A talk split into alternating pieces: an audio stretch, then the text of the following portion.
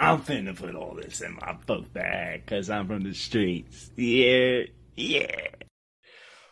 Boom, what's going on? It's your boy Ambition, and I'm back at you with another episode of the MYFB podcast. And today we have the infamous, and I say infamous because he was running down some of the some of his accomplishments, uh, being a uh, mathematician, a computational mathematician, I believe it was, and uh, working for tech companies, and really stumbling across an exciting way that we may be able to change investing in the future. So, without further ado, ladies and gentlemen, Noah Healy. Did I say that right? Yes, absolutely. All right. Yeah, well, thanks for having me. Oh no, thank you for joining us. How are you doing today, man? Uh, I'm doing well. Uh, feeling pretty good. Um, it's, it's, a nice warm December day here in uh, Central Virginia nice, nice. Okay, so uh, for everybody out there listening, what is it that you do? Uh, so I'm working on getting this project off the ground. Uh, I've developed a new design for commodity markets.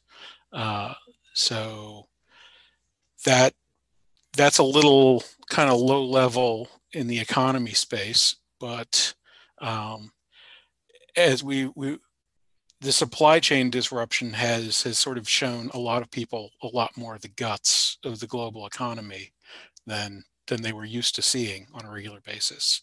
Um, the reason there is a globalized supply chain, and the reason there's things like grocery stores that have fresh fruit regardless of the season and stuff like that, and you know building supply stores is that uh, for historical reasons, mostly accidental, um, we've standardized on certain lot size and quality types of, of things that are generally very valuable. So entire train loads of corn or wheat or, or steel or, or oil or something like that right. um, can be completely standardized, um, at least good enough for sort of government work as it as it were. And so this creates a very interesting situation where you've got two-sided competition. Um, basically, there's competition for producers and competition for consumers. Uh, and so the markets grew out of this um, since really the Renaissance. Uh, and we've been using this same technique, futures trading, to figure out what prices ought to be uh, for centuries since since before you know the Europe explored the New World uh, and and you could get on a ship and sail someplace. Right. Um, okay, so he, here's um, so okay, simplifying that for all of our listeners a bit is basically um right now we the way that we trade commodities is called futures. And you're basically saying that's an antiquated model and we can do better right? Yes. Yes. That's so my point. my next question is um okay you've designed something that is better um before we even get to how it's better um, what is the likelihood that we pick up a new way of trading altogether? What what's our chances of getting something like that done? Uh, it's interesting. This is the only hard part. Um, the the history of market evolution uh, is that adoption is hard, or initial adoption is hard. Competition is easy. Uh, so the way that we do it right now was developed, we believe, by accident. There's no historical attribution who came up with futures markets in the first place and, and sort of the market ticker and so on. Um, but it, it took Europe by storm. Uh, and because of how that marketplace works, um, dominant markets for individual commodities become a natural sort of way that it organizes. So essentially, what happened is that uh, northern Italy dominated trade um, until the New World silver that the Span- Spanish were bringing into Amsterdam. If you've ever wondered why Amsterdam has like so much picturesque architecture from around the 15 and 1600s uh, that makes it all look like that, well, that's that's why. Um, the New World silver made that the cheapest capital in Europe. And so they took over the dominance of those marketplaces and became very rich. And then um, about 150 or so years later, uh, the English came up with fractional reserve banking, which is what we use now. And that let them make money even less expensively than digging it out of the Andes and shipping it back from from the New World. Uh, and so then they became the dominant players. Uh, and there are, in fact, exchanges in the London Metals Exchange that have remained dominant to this day. Uh, the at this point, the the major dominant exchanges globally uh, are generally either, either in London or Chicago. Um, Chicago got a bit of an inroads because you know Illinois is the best farmland in the world, um, and so they just had so much access to to the agricultural products that they took over those markets. Uh, but that's that's sort of the way things are, and people go to where the best deals are available. So if you can durably produce better deals, then then people will just change. Uh, so There's actually would would the adoption of um, a new way to trade commodities would that would that be traded in smaller decentralized markets first? How would we the, the the question is how how would a network for it would, would this essentially look like betting first off? Are we looking at you know vegas maybe picking something like this up or you know uh, it- so it will have to look like a financial market. All financial markets do in fact look like betting even even at late stage. Existing financial markets look like betting um, the new york stock exchange. So people are a little bit more used to and familiar with stock exchanges. The stock and stock exchange um, actually comes from the root word. It's the same reason we use stockyard as like where you bring animals in for for slaughter and trade. Um, the commodity market design came, was come up with first, and then people figured out that you could use this design to commoditize companies by splitting them up into even shares and then trading those using the, the commodity market design. Okay, so let's get get a little bit deeper into your design for how we should trade commodities. Um, tell us a little bit more about it and how is it better than the system that we're currently using? Uh, sure. So it's basically a wisdom of crowds type of a play. Um, it the way it works is there's a forecasting marketplace and then an exchange um, for physical trades. And so what happens is people who think that they know where the price should be going and how it should be getting there put their guesses into the forecasting marketplace saying you know i think the price tomorrow should be this and you know next week that and next month whatever uh, and also back that up with some money. And so what so, the system does is it yes wait, hold on time out.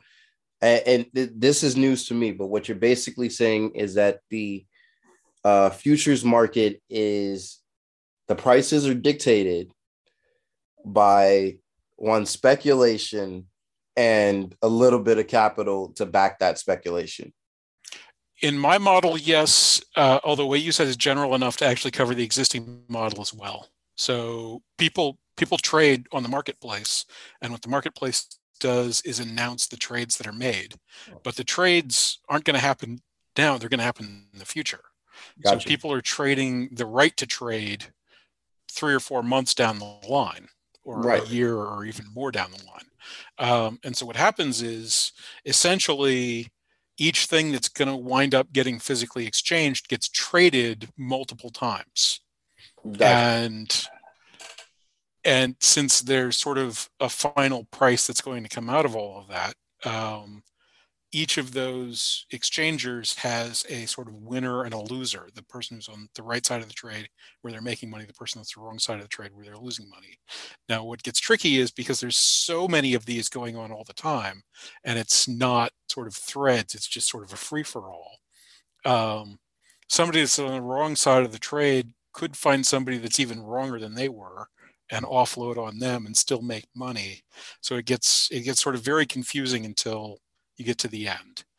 Um, my system does away with all that and just says instead of each person trying to make the best deals they can make in an environment where lots and lots of people are all trying to make deals a million times a second literally that's the pace of the market um, everyone comes together and says what they think the best deal overall, what the, the market price is going to turn out to be.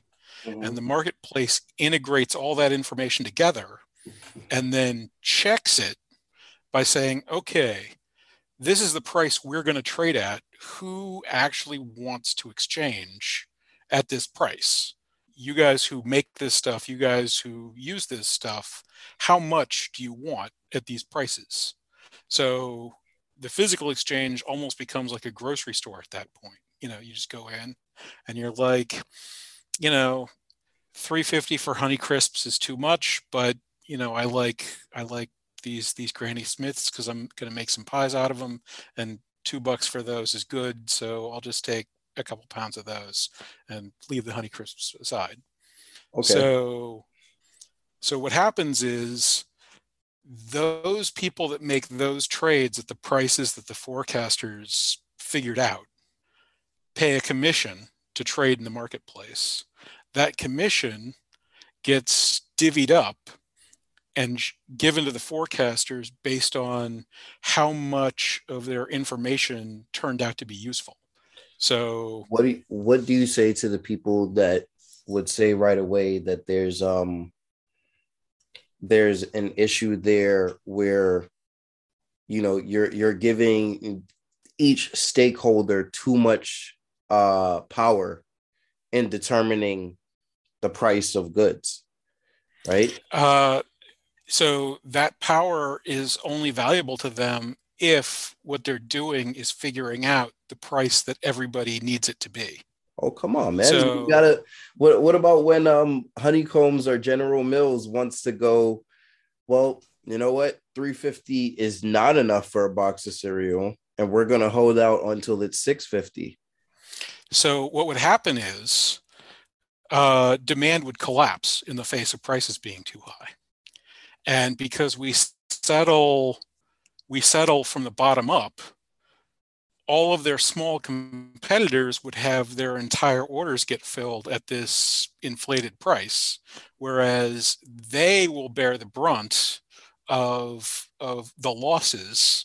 Okay. Because they, they they're not going to get to trade. So you've got like one guy, you've got a dominated market. You've got one guy that wants to trade 100 units a week, and you've got 10 guys that each want to trade 10 units a week. And the 100 unit a week guy is like, you know what? It would be great if prices were twice what they used to be. I mean, I'd make twice as much money.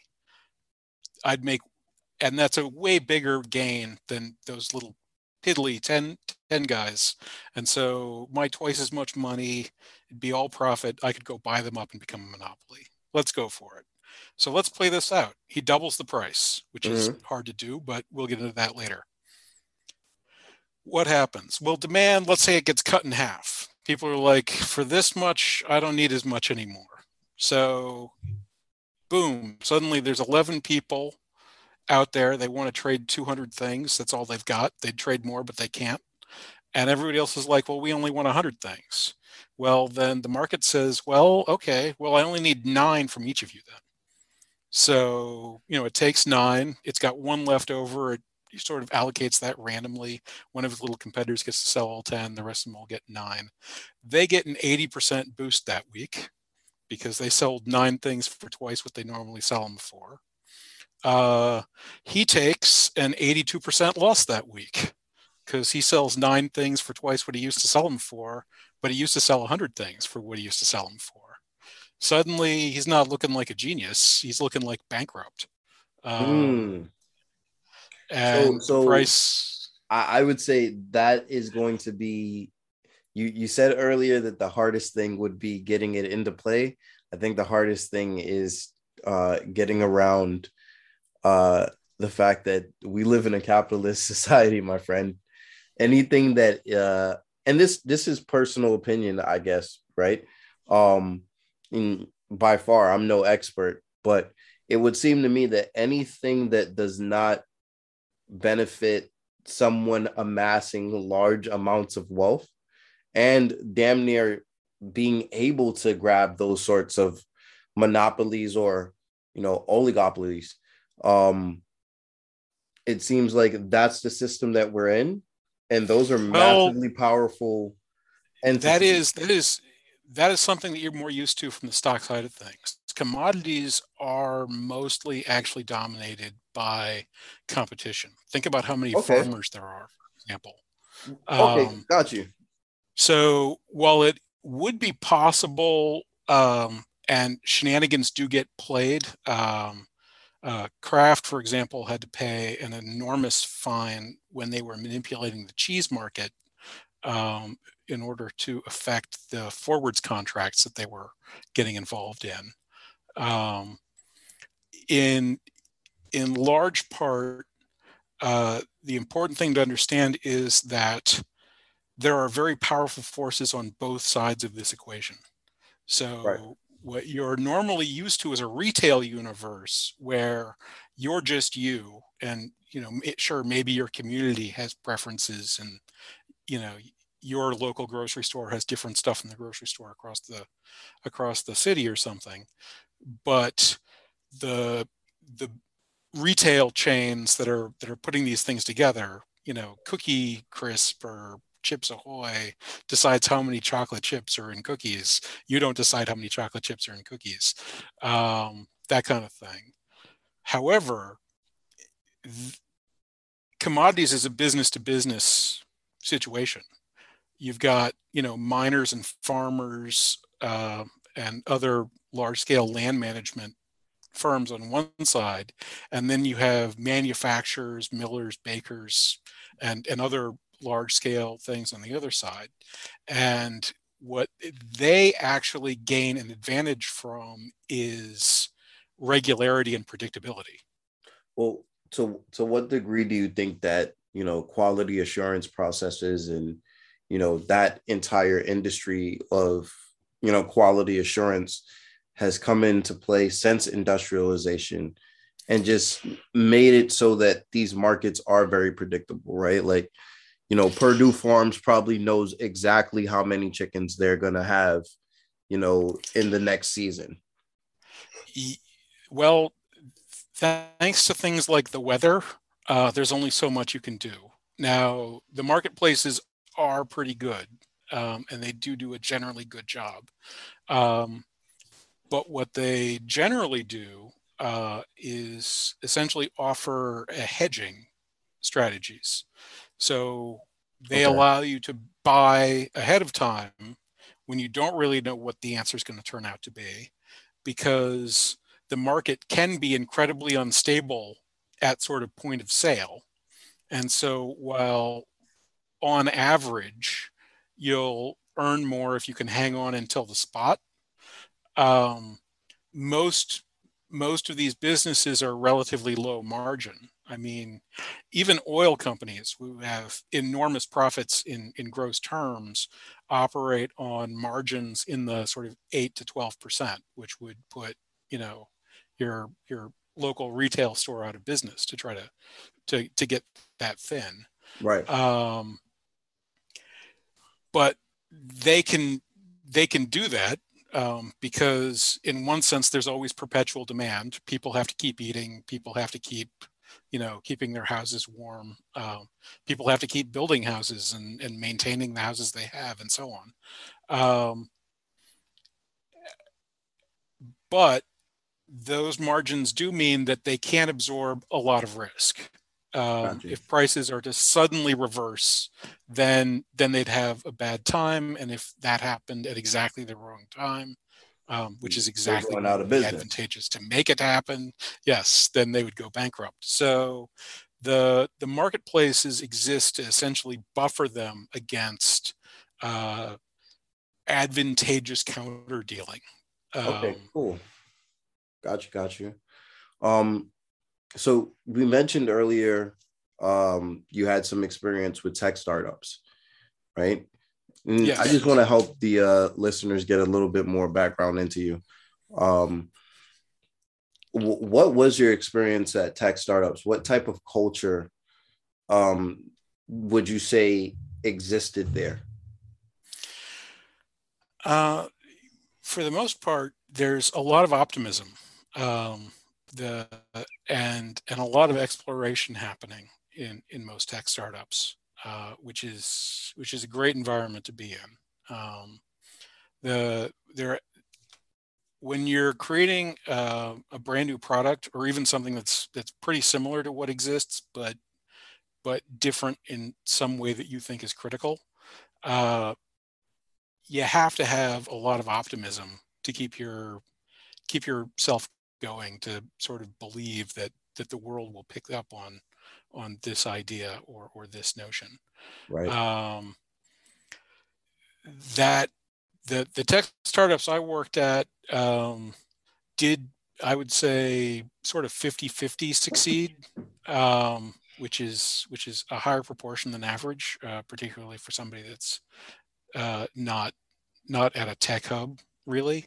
right. Um, but uh, but that sort of the the optimism it's it's it's nice when it pays off and it sort of has a dark side when it breaks because that's that's where um, people can sort of turn negative when when their hopes are dashed uh, or right. Right. people Right. can- yeah people can also sort of overclock themselves and and you know just be absolutely sure yeah that that this is this is the only thing um and and wind up yeah burnout exactly Okay, so question.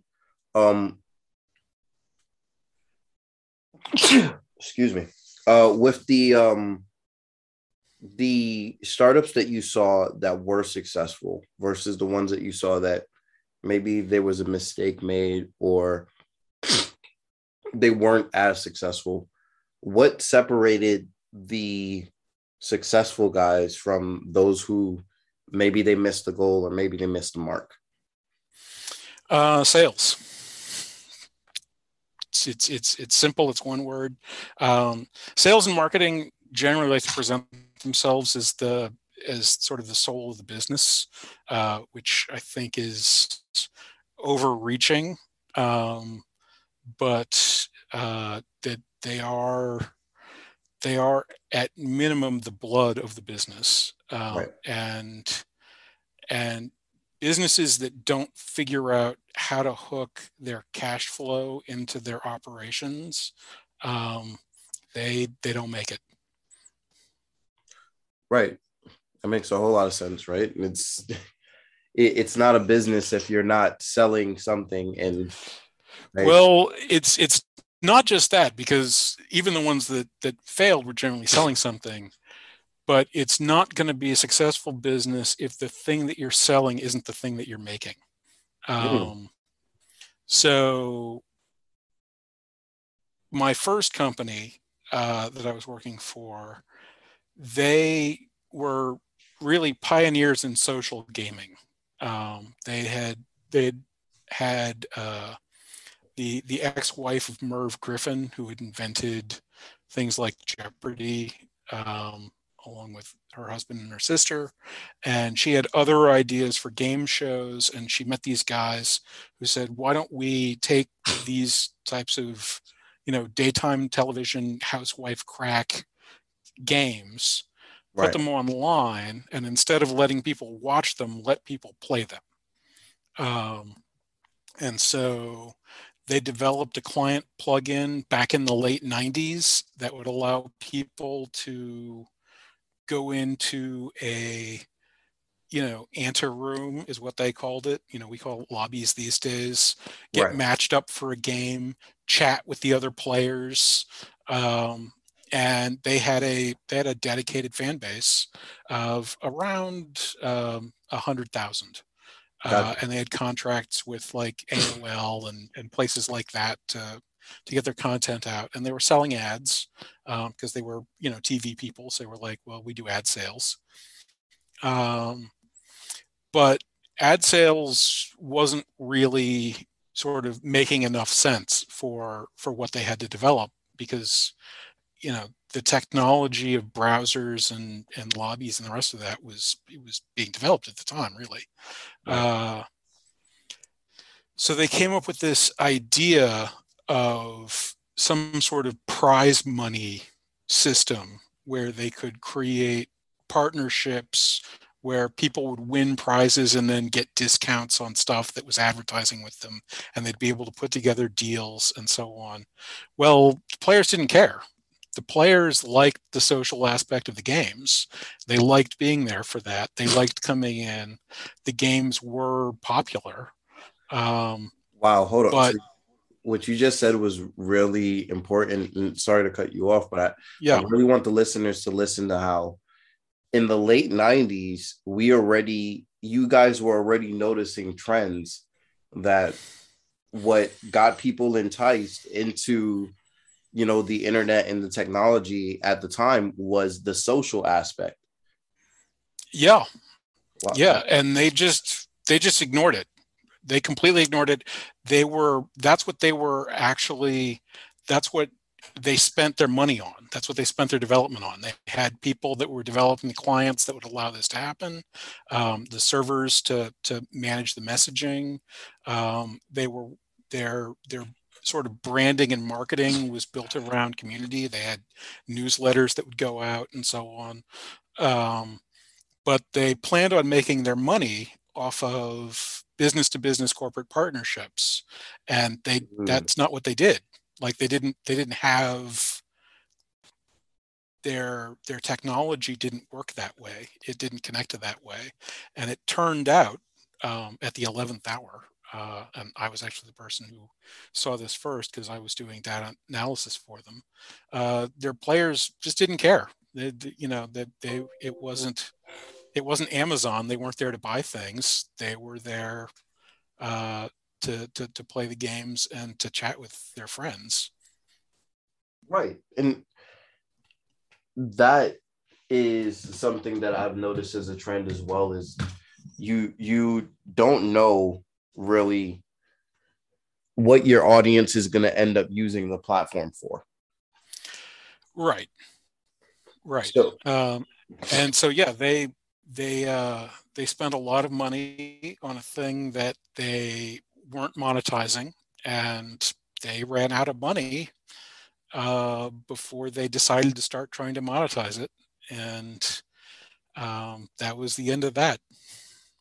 So interestingly enough, right? Um, you know, the uh, coaching and consulting arm of my business has a single target market that we're working with right now. And um, you know, by the time this episode's come comes out, uh, this will actually be pretty cool to send to the people who are into the course. Um, if I have it my way, there's a community collaboration platform that was designed specifically for businesses. Um, it's not a it's not an extremely popular one, but it's really great and it it works really well for developers, right? They love it. Um, if I have it my way, that's going to be used by skincare professionals and estheticians to talk to beauty influencers and uh, people that just care about their beauty and their skincare routine. If I have it my way as a marketer, right? um, because a lot of times what happens is, I, I think I'm guilty of this as a tech person, you know, uh, 13 years in cybersecurity and doing all of these things. We want to build technology for what we would use it for. Um, but we aren't the most social people, right? In, in this field. Um. So when you look at what the social people would use it for, they're really looking at community and engagement uh, apps right now. And like, I feel like that's going to be the wave of what people should look at uh, in 2022. If you're investing in something, or if you say, oh, well, this new platform is coming out, how well does it do to help people manage and engage with communities? Uh, would you agree with that, or what's your opinion on that? Um, I think that that's going to keep being important. I think long term, critical for the stability of our societies and cultures is going to be simplification. Mm. Um, what I see with computers is that uh, we've gotten a lot of increased capacity but we're mostly doing the way we've been doing. Um, and so, sort of, um, there's been some really good things that happen, but also sort of the worst instincts get to come out as well.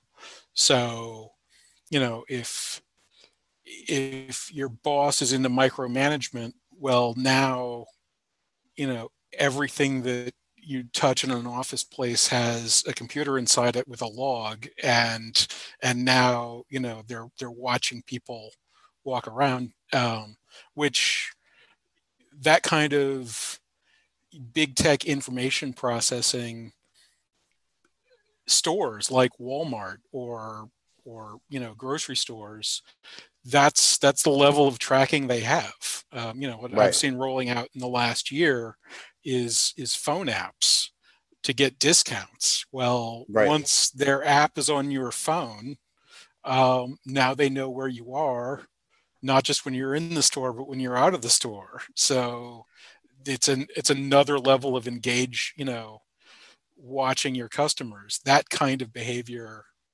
isn't necessarily all that great. Um, so yeah, I, I agree with you. I don't think that it's um I don't think that it's one ethical. Um, but I have worked for companies where I've seen those sort of things, especially doing cybersecurity. Um, and I, I would say the attitudes around it and some of the things that I've experienced are um, it, it's really interesting, right? It's like, you know, I, I mentioned one time that you know some data should be masked, and it was like, yeah, okay, well, you know, we'll we'll we'll let so and so know about it. And it's like, I'm I'm gonna get the fuck out of here before we gotta right. go to Congress. Yeah, yeah. What, what what's what's my severance period here? Because that's right. the day I'm not gonna work here anymore.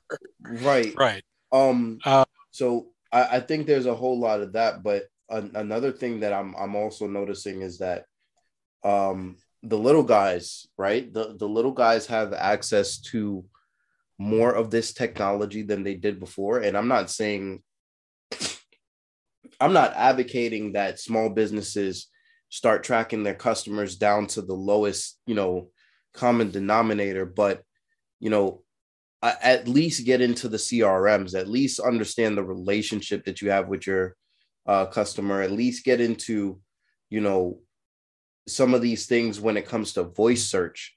Uh, voice searches are becoming extremely more prevalent for marketers and uh, for businesses. Um, well, yeah, obviously, as, as people engage with the internet and computers through their phones instead of their their laptop.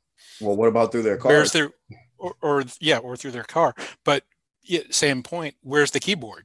You know, it, it it doesn't exist. Right. You better not be targeting, you know, keyboard and mouse if nobody's going to have one of those. So I will say that um, I think our listeners are going to be surprised on this episode. I think this has been um, our our most tech heavy uh, episode, and thank you because uh, I don't get to have a lot of these conversations either. Um, you know, one of the um, and I, am not sure whether or not you've experienced this. One of the uh, things that I've run into, uh, even being in the tech field, is that you might be in a job that's really heavy um, in technologies and understanding the internet and protocols and you know all of these different things. But uh not a lot of people would like to have the uh level of conversation that uh comes along with that. Has that been your experience as well? In general yes. Um i've found that you can do a certain amount of shaping of your own environment um i was at a company where i was uh I was managing their uh, version control system. Um, and for those in the audience that don't know, uh, there's ways that you can basically save every version of a file you've ever touched so that if you had some good idea and then you erased it and wrote something else, you can just get it back. Uh, or critically, if lots and lots of people are all changing files at the same time, you can unwrap who did what and in which order, and that's why your website's down now. Right. Um, which is that's what it mostly gets used for. So uh, I was handling um, a a team um, that was about 200 people. Um, with with uh, the group I was in was about five people, um, and I was able to set up a lecture series on concepts in, in computation and recursion and so on um, to sort of build uh, a, a, group around ourselves that we could talk about the ethics of computation and so on. Um, nice. And yeah, it was it was it was pretty nice. Um, it was about a three thousand line system uh, that was handling it, and we had uh, not to get too techy, but we had uh, continuous integration um, with multi-stages. So you could you could set up a project so that when somebody on the project made a change, it would and checked it in to the system, um, a virtual machine would spool up, build that project and test it. And if that worked, it would then spool up a, a branch to do merges with the other people in the project, test those merges, and then push the changes out to their branches if they were clean. And if they weren't clean, then um, a notification would be generated. And and so, you know, Tom and Jerry could find out that they were both working on the same file on the same thing and that they had different opinions about what should be happening um, right. and that they needed to talk to each other before you know you got three months down the road and nobody could remember you know why this whole thing was built like this and that whole thing was built like that and the two didn't work together anymore. Right. Cool. So all right let's um man last bit of questions right uh as a techie i know that you have um we, we tend to make some uh mistakes, right? And those mistakes usually carry uh, some pretty high penalties. Uh, what are some crazy tech stories that you have for us, man? Uh, I once frobbed a computer so bad they had to unplug it. Uh, this was very early on in my career. I was working on uh, the Spam Cannon project. Uh, I knew just enough to be dangerous. Uh, and so I'd done a little testing on how many threads a our, our server could actually handle. Uh, and I figured out that it could handle about 90 simultaneous things. So in order to get the spam sent out faster, the newsletter sent out faster, uh, I figured I'd set, fork off 10 instances of SendMail. Uh, SendMail runs as root, so it's got God level tier. Uh, and what I didn't know uh, is that it needs at least 10 and frequently as many as 20 processes to do what it does. So I dropped so many processes. Uh, every time your computer decides that it has a new kind of thing to do, there's something called an inode table um, where every identifier inside the computer's brain takes one off the table. Well, back in 2000, inode tables weren't all that deep. Uh, and so what happened was the inode table actually overflowed and the the the server that this was running on um, the power button on the outside of it was actually not a hard line. It wasn't it wasn't like connected through a physical relay. The power supply it was actually a root level signal which should be fine because the root can always catch an inode if it wants to unless a root level process has gotten so many things out of the inode that it's overflowed the inode queue and so then it can't do that anymore. So so i hit return um, started watching the sendmail log flip by like at matrix speeds um, and a few seconds later heard the, the head of the server team uh, start bustling around then he got up and ran out of the room um, the the the cto came in the entire server team was gathered around trying to figure out what was going on about five minutes in i go over and i'm like you know i just did something you know maybe I caused what the problem that you're having is. They said, no, that's impossible.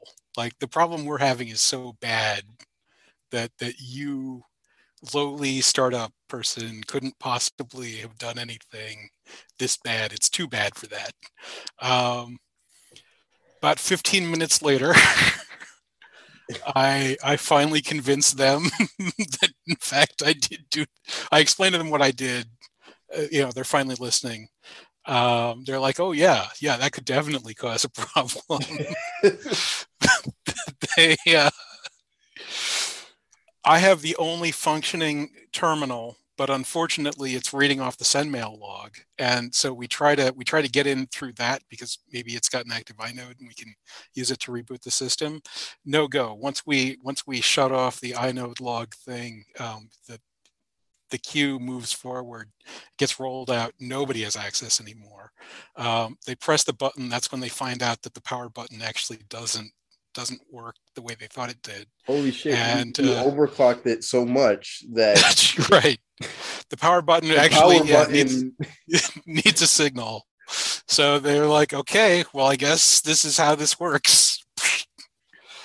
um, that's not my so that's that's the worst thing I ever did. The worst thing I ever saw. Um, there was a guy who was working for a lab that w- had an enormous amount of uh, data in JPEGs. Um, it was it was a biology lab, but they had some particle accelerator stuff. They were doing like radiation research or something. Right. Um, and so they had a RAID um, to to store the you know many gigabytes of of uh, of JPEGs that they needed. Um, that that sort of the, all the historical research of their lab was was based on. So this guy uh, had decided to back up his home directory to the RAID. Um, Why? Which was which was a little weird. So for everybody um, listening, that's the equivalent of you taking your uh your storage device from home and plugging it into your uh, work computer. Well, it was his it was, it was his home it was the home directory on his work computer. So it wasn't quite that bad, but okay. it was but this was at a university where the IT department actually automatically checkpointed your home directory. So so backups, great idea. Backing up a system that's under continuous backup, probably not necessary. Um, however, so he tars it up. He does not zip the tar. I know this because I got to read it later. Uh, and instead of copying the the archive file into a directory, he catted or dd'd it onto the mount point of the of the RAID. Now, again, for those out there, the RAIDs and disk and other things are organized in blocks. They're basically these big sections of digital information. Um, the first one's called the master block, and it's basically got a map of where all the all the signposts are and all the blocks in the entire system. So the system reads the master block, figures out like what, how this thing's organized. Many organizations are large enough that you, there's other blocks dedicated to that, but the master block's always the first thing. The system takes Right. the master block, figures out what's going on. Well, the mount point tells the system where the master block is, and cat overwrites whatever's there on a bit for bit basis. So his master block read slash home slash his username slash slash home slash his username slash the first file in his thing and then all the files at the, the top level then the contents of those files in, in ASCII. That's that's what was there instead of the master block. Uh, JPEGs are random. They're they're they're completely ra- without without a file system. There's no difference between a JPEG and noise recorded onto a a physical media. Uh, and he completely wiped the master block and overwrote it with his not even compressed, just just plain English home directory. And that's the worst thing I've ever seen.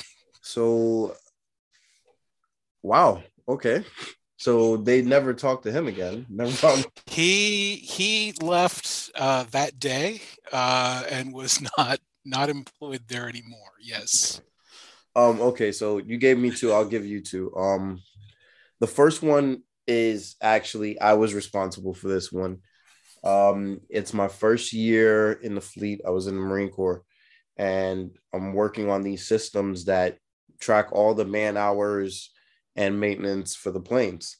Um, so if these systems aren't up, and they're they're two Unix uh, systems, TAC four, right? Um, if the systems aren't up, planes don't fly, right? Sure. Well, we were doing some maintenance, and uh, you know, I was going through some of the security instructions, and it had an upgrade update that you had to do to the group file, right? Or the group directory. Sorry. Well, instead of updating it, I deleted it. Well, And- it's different than it used to be. Right. So and update it. I deleted it. Um so went to go start and goes, oh, this is not working. Well, no one can log in because this system has no group file. yeah, DoD gets pretty touchy about security. I'd imagine if you wipe out all the permission structure, uh, it's not going to let you do anything. Right. So nobody could log in at all. Right. Um, and we had to go ahead and load from backup. And it's using tape backups. This is 2009, 2010, but we're still using tape backups in 2009, 2010. Right. Well, tape tape's cheaper than disk even to this day. I mean, Yeah. It's, it's it, I, I'm not a is- fan. I'm not a Yeah, fan. yeah. A lot of it's real nights. real slow though. Um, the second one, uh, something that uh more people would relate to is I was in cybersecurity school in 2014 or 2015. And while I was in school, the actual the system that the the instructors use and that we were using for all the labs uh that had all of our material was hit with a ransomware attack. So imagine you're in cybersecurity school uh, in the Marine Corps, so government agency, and you're hit with this ransomware attack, and your instructors are real life dealing with the. So are we gonna pay or are we not gonna pay? so that was the craziest thing that I saw. That- yeah, that that's an important lesson. Yeah, the best part of of my worst story um, is that I treated uh, those guys at the bio lab exactly the way I got treated.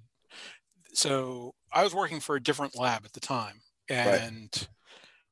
and so these guys came to my boss and and basically said, "Can you lend us somebody to help us out?" And he was like, "Yeah, I got a guy here.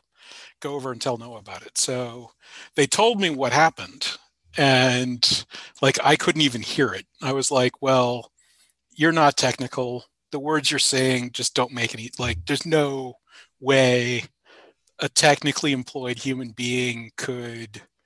write data to the master like that I, have told people this about techies and they don't believe me i told them i was like listen when you're a techie you judge everyone else by how technical or not technical they are right and if you're the manager of a bunch of tech people don't be a paper pusher don't don't let me sniff the paper on your fingers right it, it's one of those things that's um well in my defense, it's it's so easy to misspeak. I mean, technical things are technical things because the details are so so critically important, and it's so right. easy to misspeak.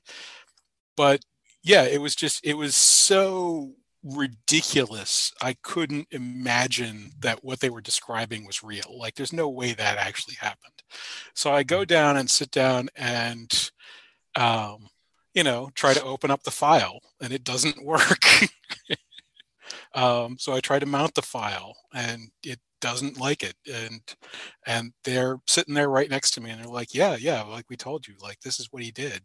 Um, and finally, uh, I just I just opened up the the actual disk location in in a text reader uh, to take a look at what was there, and right in front of me was the his home directory in English sitting in front of me, and I was like, "Oh my god!" It's like you are screwed. Just came right. out of my mouth. like, All right. So, in the spirit of wrapping it up, what is the uh, what is something that you want our audience to take from everything that you've said today? So, what do you think is the uh, most important thing to them? Uh, I think the most important thing is that we're on the cusp of, of a new day that that computers are actually really important and that they're gonna wipe out or alter in ways that render unidentifiable uh, the day-to-day lives and, and institutions that that make up our world um, and that we're going to have to build those things uh, so that they work better than the ones we've got because uh, if we don't, then then we're looking at uh, uh, really collapse. I definitely agree with that. Right. Um, as somebody who suffered through nights under uh, tape backups. Yeah, yeah. It's, agree with that. It's extremely so, painful to do the wrong thing. right. So for the rest of you, those of you listening, Go be great.